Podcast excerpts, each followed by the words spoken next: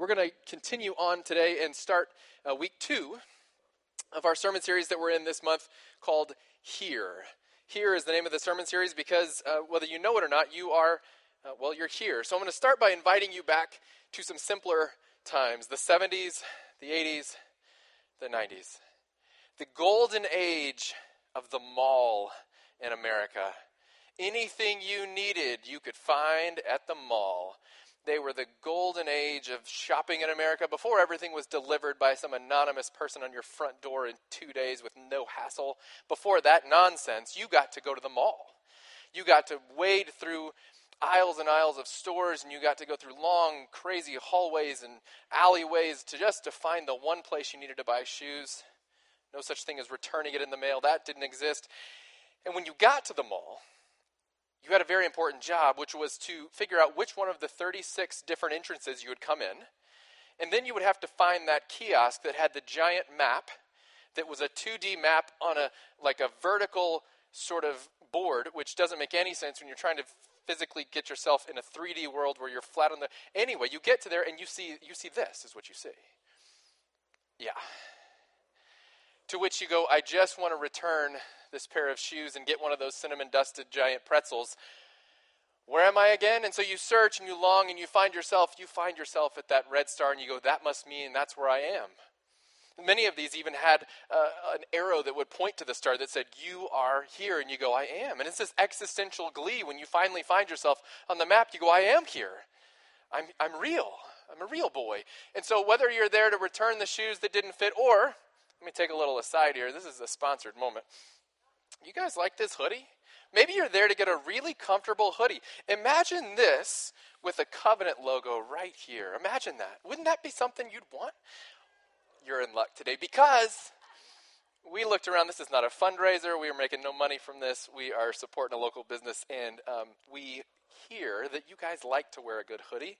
And so Veronica said, I'm going to find a way for us to all get the most comfortable hoodie in the world so everybody can rep their favorite covenant hoodie for the rest of the cold winter days.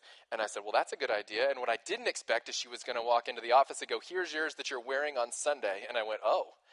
And so this is the sample version that will have a big logo right here. It'll, no, no words, just have the covenant logo. And then she said this, and this is the part that really if you know me, this is a stretch, but she said, also, you're not just going to wear it so people can see it, but you're going to invite them to come up and hug you so they can feel the quality.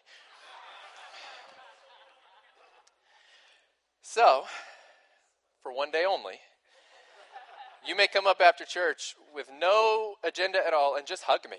Just hug away um, above the equator, please, and then you can keep feeling the hood if you need to for the softness. If you need to get in the kangaroo pouch, you do that. Whatever you got to do to feel the quality.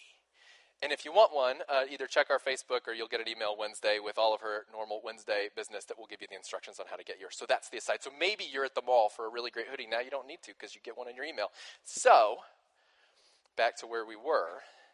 It really helps to know where you are, doesn't it? Because if you uh, just arrive at any old place and you look in every mall store, while they are all different, they all look the same. And you don't know where you are, you don't know where to start from. It's this whole idea that knowing where you are is the best way to figure out where you're going. You have to have a starting point before you can get directions to an end point, because otherwise, how do you how do you even get going? Well, here's the thing for us today. If we zoom out a little bit on the mall, guess what we're going to find? You are here. This is where you exist in space and time. This is where you are. You exist in the Black Swamp, in the Toledo metro area, in Northwest Ohio, in the Midwestern United States of America. That's where you exist. You are here. It's an existential statement that you exist here. This is your place. So, whether you just stopped in to return some shoes or you came here to go to school and it never occurred to you that you were allowed to leave, you are here. The question we're asking today is what are you here for? Because knowing where you are is the best start to figuring out where it is you're supposed to be going. And so, what we're asking is what is your purpose? What is your purpose? How do you find it? And then once you have it, are you willing to run with it? We're going to do this in three different ways today. We're going to first identify our place, which I think is already up there for you. We're second going to talk about passion. We're going to get into people, and I think with those three bits, we might just have ourselves a formula for finding purpose. We're going to start in Luke chapter 4. And we're going to read uh, sort of the beginning of Jesus launching into ministry. In Luke chapter 4, verse 14, it says this Jesus returned to Galilee. Notice the, the place names. To Galilee in the power of the Spirit, and, and news about him spread through the whole countryside. He was teaching in their synagogues. Everyone praised him. He went to Nazareth, where he had been brought up. And on the Sabbath day, he went into the synagogue, as was his custom. And he stood up to read, and the scroll of the prophet Isaiah was handed to him. Unrolling it, he found the place where it is written quote, The Spirit of the Lord is on me, because he has anointed me to proclaim good news to the poor. He has sent me to proclaim freedom for the prisoners, recovery of sight for the blind, to set the oppressed free, and proclaim the year of the Lord's favor. Then he rolled up the scroll and he gave it back to the attendant and he sat down. And the eyes of everyone in the synagogue were fastened on him. He began by saying to them, This today this scripture is fulfilled in your hearing. So Jesus walks into this synagogue and he makes this radical claim that he's essentially the Messiah promised in the Old Testament. And so this, just to begin with, is sort of mind blowing for everybody. So much so that if you continue reading, if you read all of Luke 4, you actually find that the people of the synagogue then attempt to kill him. He reads his purpose statement, if you will, and then they literally begin to chase him towards the cliff in the Old Testament uh, kind of way, and that was brought into the time of Jesus. The way that you would stone somebody, you take them to the cliff, the edge of the city, you would stone them there and then push them off. And so if the stones didn't kill them, the fall might. And so they chase him to the cliff, and it says they're ready to kill him. And it, the, the, scripture actually says, and he, he, slips away from them. He just sort of slips through the crowd, and he's gone, and they vanished, and they, they missed their chance. What we know, though, as we read through that, Jesus was born in Bethlehem, and then it says he's teaching in Galilee, and he goes back to Nazareth, and then right after that, it says he heads to Capernaum. And so in this passage, what we see is we basically have the extent of the ministry travels of Jesus already laid out for us. You can see it on a map we have here. There's a whole lot of information on it, but what you basically get is a visual picture. And a little south of the map there that you can't see is Jerusalem. And so from Jerusalem to Caesarea Philippi, the full uh, scope of Jesus' ministry and life, it's basically the same distance as from Findlay to Detroit. Which is to say this Jesus came to alter the course of eternity in about a 120 mile strip of land an area, total square footage, smaller than the surface of Lake Michigan. Jesus alters the course of eternity. That was his here. You and I live in a, a, world with air travel. We've been all over the world. Thousands of miles are no big deal. We've seen everything, and yet you and I often come into a place like this and go, Yes, but what is my purpose? What am I here to do? And so, what we're going to do is answer that question, and we're going to say, What is your place? What is your here? If that was Jesus's here, and he never actually left that small strip of land to accomplish his purpose, what might it look for you to do the same? When my wife and I were married and we were getting ready to move to South Africa as missionaries, I had been there for a year already and we were going together. I had a, a gentleman contact me a couple weeks before we left, and it was sort of a surprising contact because he was a pastor, but he wasn't my pastor. He was somebody who had become a customer, customer of mine when I'd worked at a coffee shop for a season, and he said, Listen, I need to meet with you. I was okay, sure. He sat me down in this coffee shop and he, he kind of looked me in the eyes and he goes, Listen. He said, You were born here. And your greatest influence is going to be here on this culture.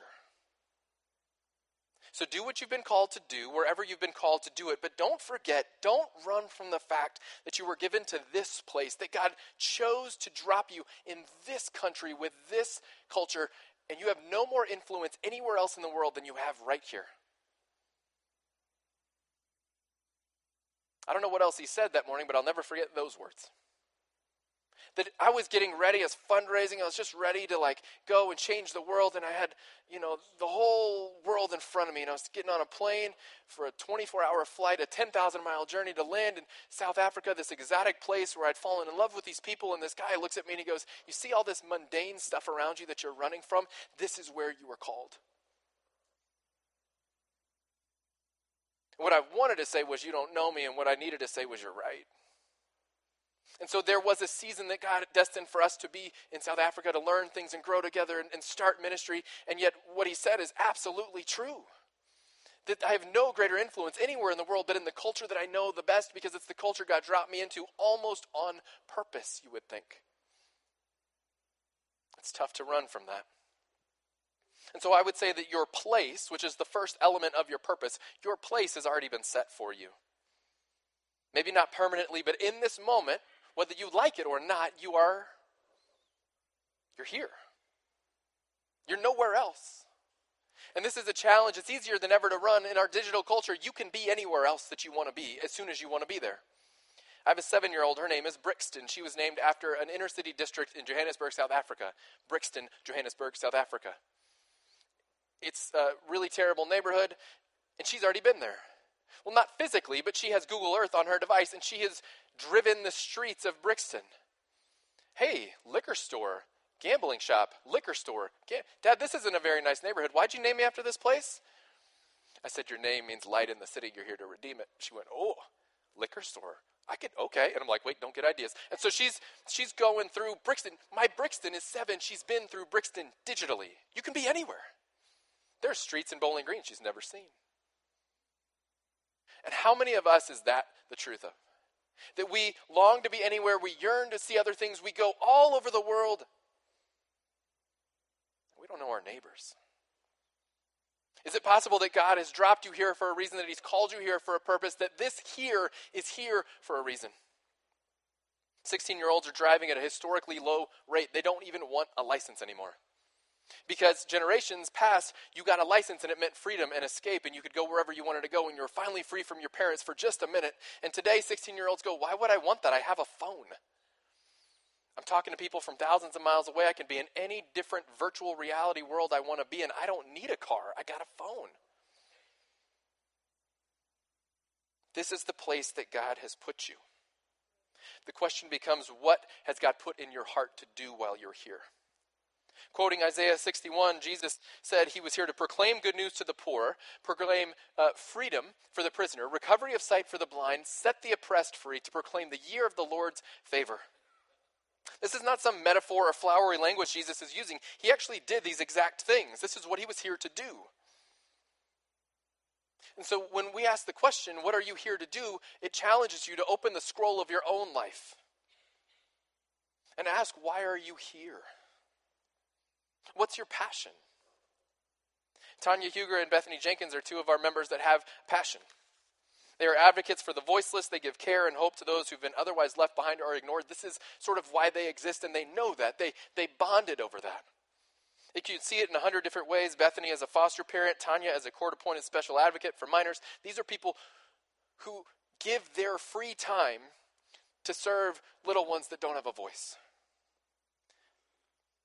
And both knew there was more for them, that there was a reason they were here. And they began to ask that question in their souls Why am I here? What is this for? How can I do more? How can I engage the passion that God has given me? This year, those passions collided. They came in my office and they said, It's time for us to launch an open table. It's time for us to get into this ministry model that creates networks around under resourced people, around marginalized people, around people that are at risk.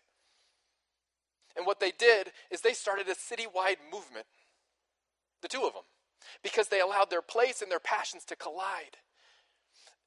Last night we broke bread with the second of our two tables that we've started and represented it just two tables of individuals who they've recruited into this ministry model. There are people from churches all over this city, from churches outside of the city, from people who don't go to church who said, I am so about what you guys are doing. I want to be a part of that. I want to change a life. I want to have a passion and a purpose like you do. And it's crossing racial lines and socioeconomic lines, and it's crossing generational lines. It's Catholics and Protestants. It's lost and found, and it's everybody going, wait, maybe there's more to life. And maybe it's in giving my life to someone else for advocacy and support and care and hope for brothers and sisters and families and children, and it's happening here. They didn't have to go anywhere. What they recognize is there were needs here that we have people that are deeply impoverished here, that are stuck in generational poverty here. And they said, we can be the solution. Where? Here. This week is Orphan Sunday. Internationally, there are churches all over the world, they're celebrating and, and raising awareness of the fact that we have a crisis still, that we have too many kids who are waiting for families through no fault of their own. Last week we had the Heart Gallery in the gym. If you walked through the gym during our missional life showcase, you saw a big board with 40 different faces on it of local, real children waiting for families. We've heard the stats of what it's like for a kid to age out of foster care, to never find that forever family, turn 18, and be set free. We've heard the stats. And so we have every motivation to do whatever we can do to help these kids from A, ever landing in foster care, and then B, once they're in it, to getting out as soon as possible to a stable, loving, forever family. That's our job. Because you know who has no power in D.C. and no lobbyist in Columbus? Wood County foster kids. They're here. And they need us because we are here too. And they don't have a voice, but we do. And the impact for them comes in a thousand different ways. Like Bethany and Tanya, you take two people who have been part of that system, whether themselves, their children, or at risk of it. And you say, I will give my life to see that these people never fall through the cracks again. There are others that are part of Open Homes. If you want an email this week, you'll get one Wednesday that gives you a link on how to get involved with Open Homes, which is kind of the wraparound service provider for all things foster care. So whether you want to have a kid in your house or you just want to make an occasional meal for someone who does, there are ways to be part of a solution. To donate your social and relational and spiritual capital to a life that is desperate for it. To go grab a little gingerbread looking character off of a wooden Christmas tree. Every year there's somebody who comes up to me when we're doing this gifts for foster kids thing. Three years going now, hoping we break the streak, but someone's always come up and said, Listen, I don't know if I like this.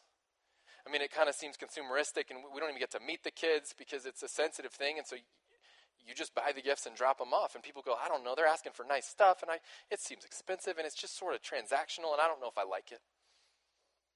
I said, that's okay, you don't have to like it, but we're still going to do it. Because for you and I, the little cutouts on that tree are an abstraction. They're a faceless group. But for each of those kids, they are absolutely created in God's image, individuals in desperate need. Chick fil A sauce. They don't want a new car, they want Chick fil A sauce. You know what that means? You know what I hear when I hear Nick say that? There's someone who wants to be heard. There's someone who's desperate to have somebody acknowledge their existence. And so when that little boy opens up his Christmas present and there's a Chick fil A gift card and about 7,000 packets of Chick fil A sauce, maybe for the first time in his life, he's going to say, Someone heard me. Somebody listened to me. I'm real. He'll finally maybe find his star on the map and go, I exist. In a world where I seem forgotten, somebody remembered. That's what those kids represent. It's not an abstraction, it's not a program. They're people. And ultimately, that's what all of this is about. To know Jesus and make him known is worthless if it isn't about people.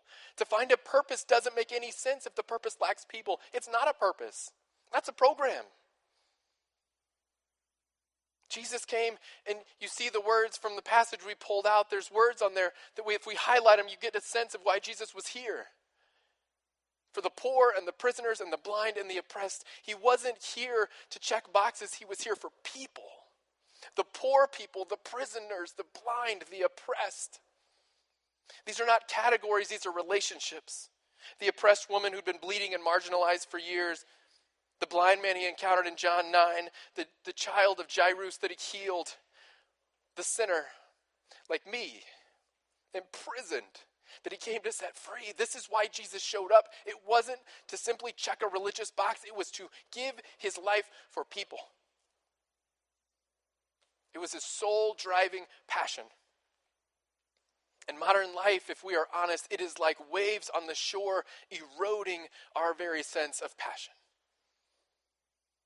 Idealism is slowly shattered by real life creeping in. We have people who say, you know what, I think I'm going to dream of this, and I got this big idea for that. And we, those who have kind of walked through a season, and however many seasons you've been through, you can look at the people who haven't been through yours yet and go, oh, they don't know what's coming yet.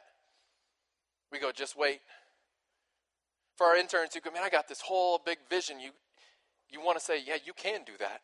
And there's something in you, the skeptic in you, that goes, yeah, but wait for real life. Wait for a mortgage and some kids and wait for Free time, what's that?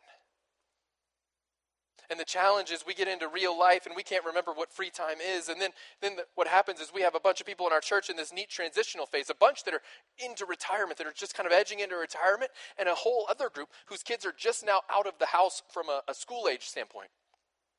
No more ones, twos, threes, and fours, but everybody's six, seven, and up. And all of a sudden, I got some free time.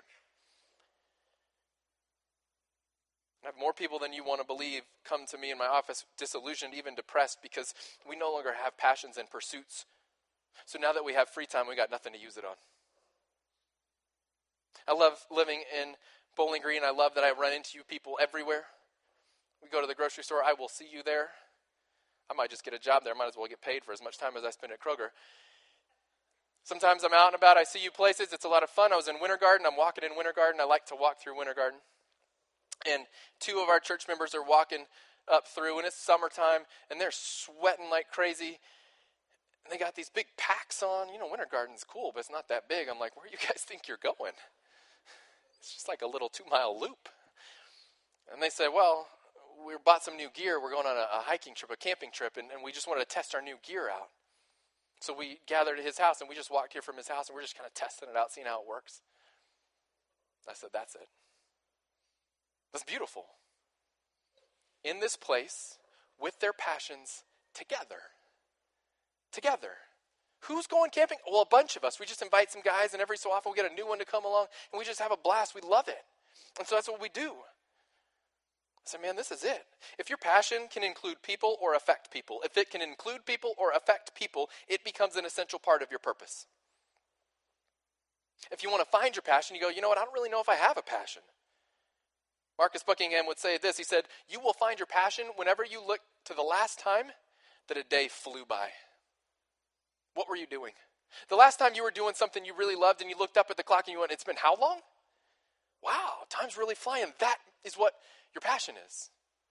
That thing that you do that is just, it gets you in that flow state. You go, I could do this forever for no money for the rest of my life and I'd be thrilled. This is amazing. I love this. When you get some free time, you go, I just dream of doing that. What makes you feel alive? What makes you feel strengthened? What makes you feel powerful? That is your passion. And with your passion and with this place, we now have a formula. Your place plus your passion plus people equals purpose. You find your place, it is here. You find your passion. What is it that brings you life? And then include some people, serve some people, bless some people through that passion point, and you all of a sudden have a purpose you're living out every single day. If a passion can be leveraged to make an outsider feel like an insider, if your passion can grow a relationship, if your passion can bridge a gap or reconcile a heart, if your passion can address injustice for a brother or sister, guess what? Ding, ding, ding, you have a purpose. It's not rocket science either, and we don't think we're allowed to have fun. I don't know if you know this, but school we got to change the school system because everybody thinks when they get out of school they're not allowed to have fun because what you were told in school is stop having fun and get to back to learning. And so for 12, 14, 16, 20 years some of us we go through school and we learn that we're supposed to live drudgery. Drudgery, drudgery, drudgery, drudgery and then when you start having fun you feel guilty. I'm not supposed to be having fun. Nobody look. I'm a little embarrassed. I'm having fun. People who have jobs that they're like they really enjoy, they apologize. You ever heard this? Yeah, I'm a, I mean, know, I heard what you're saying about you hate your job. I mean, I'm sorry to tell you, but I really like mine. I really enjoy what I do. Sorry about that. And we feel guilt because we're not supposed to have fun. Guess what? Your purpose is supposed to be fun because your passion is what makes you feel alive. And if you are doing what makes you feel alive and you are living out your purpose, you are going to feel the most powerful and strengthened and alive you've ever felt. I was just talking to Bethany. I mentioned Bethany earlier, and she said, When is this supposed to get hard? This open table thing, like there's challenges and stuff, but I'm supposed to be out of my comfort zone. I'm just, I love it. I love everything about it. And I said, You're living your purpose. There's no shame in that. You're not, it doesn't have to be impossible. You don't have to break an arm or have your heart broken for it to be your purpose. You can love it. And when you find the thing you love to do, that you love to give your life to, that you wake up thinking about, that's your purpose. I'm going to share something with you I didn't share with many people. I'm a little embarrassed by it. You know why? Because I had fun doing it. Part of my purpose, I love to write. Write. I also love Jesus. Hopefully that was known. I should really like leadership, studying leadership, coaching people through becoming better leaders, organizational stuff. It's, it's a little nerdy, but I like it. I like writing, Jesus, and leadership. I also really like basketball. It turns out we have coaches in our midst. It turns out we have a university with a basketball coach with some assistants, and we've had some people come through that we know that are now spread all across the country. So I have a place that's here, and I got a passion, which is writing Jesus leadership basketball. And then we have people, like we could bless people with that. And so in my free time, because this is what normal people do, I wrote a, a devotional for coaches. A coach's devotional for life and leadership. And I didn't tell anybody because I was a little embarrassed. Because who sits down in their free time and goes and gets great motivational coaches' quotes and then puts them with scripture and writes a little devotional with it and adds a prayer to it and then publishes it? Who does that? Weird people who are having fun. And so I felt like I couldn't tell anybody because it's just sort of a weird thing to spend your time off on. But there it is. Now you know. And we put it in the hands of coaches locally, and it's been given to other people all around the country. We send a bunch out to people I know, and they're saying, Where can I get more? Because I know someone who needs to hear about Jesus, and this may be the only way they do it. And I go, Purpose. This year, I've been living out my purpose. I wrote 40,000 words that have been published. Most of you will never read any of them, and I'm totally okay with that. But it's something God has put in me to do. So when my wife says, Hey, I got to work on Friday because Friday's my day off and we spend the day together. When she goes, Hey, I'm not going to be around Friday morning. You going to be all right with that? I'm like, Oh, I'm really going to miss you. And as soon as the door closes, I'm typing away and I'm cranking out words and I'm feeling God's love. And I'm like, This is great. Also, I miss you, you know? That's what I do when I have nothing else to do, when there's no other responsibility. I just love to get in and write, to proclaim Jesus, to grow relationships, to make outsiders feel like insiders, so the question is, what is it that you do? What is it that God has put into you? Do you love to travel? Include somebody. Make it a travel club. You like food and wine? Great. Dinner club, it's happening. You want to have a mom's group, an Ohio State football watch party, a book club. You love BG, you love downtown BG. Creatively find a way to serve local businesses. Maybe just shop there. Like these sweatshirts that are going to be bought from Aardvark. You love children? Become an advocate for Open Table. Become a, a, a, part of the Open Homes Network. Become part of something bigger than yourself. You love special needs children? You have a real heart for those that God has created special needs? Guess what? We're going to have an inclusion ministry soon, and guess what you get to do? You can be a one on one friend to somebody to help them make sure that they know that they are made in His image and they are loved and they are included. Is that your passion? There are a thousand ways to get involved. There's a thousand ways to take your passion, marry it to somebody, and then do it right here. It's called your purpose. You love construction? You plug in a power tool, you get that battery pack in, and you give it the first squeeze, and you just feel God's favor in your soul. Honey, what are you doing? Don't worry about me, just surrounded in power tools. Is that you? Guess what? We have people that love to use their skills to serve the body. There are people in our community that would love nothing more than for someone to come over and tighten this up and saw that off or whatever you people do with your power tools. I'm just writing like a nerd, so give it up. But Habitat for Humanity exists in Bowling Green. They're building houses right now. We can introduce you personally to the executive director, and you can go swing hammers and drill stuff all day long and feel great about doing it. The point is this you are here. Your place is clear. Our job together is to identify our passions and figure out how they can include and impact people. And once we have done that, then we will have our purposes. And then all you have to do is live. Just take on the next day doing the things you already love to do. Last week, we had this Missional Life showcase for a reason. It wasn't so that we could introduce you to our partners and they do this great stuff. It was so we could invite you to figure out which one of those areas might God want to use you in. And so there were tables set up for organizations and people that serve immigrants, internationals, young mothers, Africans who can't get clean water, people who, whose great passion is school prayer or Christian education or loving adolescence in the most complicated season of life. There were people who were there to serve the unborn and the under resourced, and so many more. And if any of those makes you go, huh, that was the point of it. If you have a passion, it can be used to serve and bless people, and bingo, you have a purpose. Covenant Church is a church of the 167, we say. There are 168 hours in a week. You are invited to spend one in this room each week. One. You want to stay for two? Go on. You get one hour here to worship, to be inspired, to be equipped, to fellowship, you get one. And that leaves 167 other hours in the week that God has called you to be active in your purpose, to knowing Him and making Him known for others. And so, yes, be here and serve here and give here. But then recognize that your here is only one hour a week. The other 167, your here is somewhere else. And our invitation to you is to be fully present and on purpose there. Be here in BG, be here in Maumee, be here in Perrysburg, be here in your schools and in your offices and at your job sites and in your homes. Because you are here and you are only here once.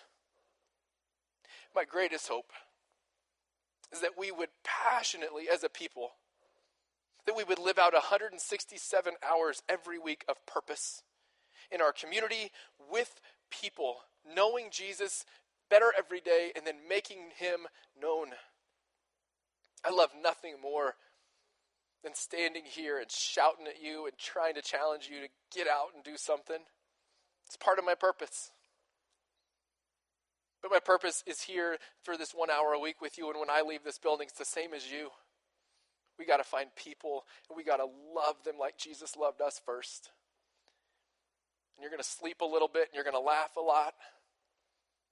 But when you find purpose, when you marry your place and your passion to people, it's all of the sudden the greatest life you've ever known. It's the promise that you've been waiting for. It's the meaning that our culture is dying for. It is purpose and it can be yours. And all we have to do is lean into it, lean into Jesus, and follow. Let's pray. Heavenly Father, you have made so clear the path for us. So, Lord, today uh, we say thank you for finding us here, for dropping us here and making this our place. Lord, our prayer is that we would be a people that respond to your placement of us.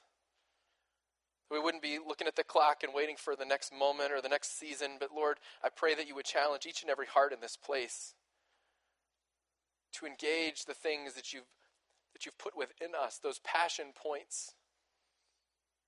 To dig in deeper to the things that you've knitted into our very being, and Father, then to use them to serve people and bless people and be with people. Lord, bring those people to our hearts, bring those passion points to our hearts. Divinely inspire us if you can. Lord, my great hope is that no one leaves here without some sense of what this might mean for a life of meaning and purpose. Ultimately, Father, we're grateful that Jesus was faithful to live out his purpose that his life and his death and his resurrection means that our lives mean something. That we are included in salvation, that we are secured for eternity. So, Father, thank you for Jesus. We rest in his grace. We pray in his name. Amen.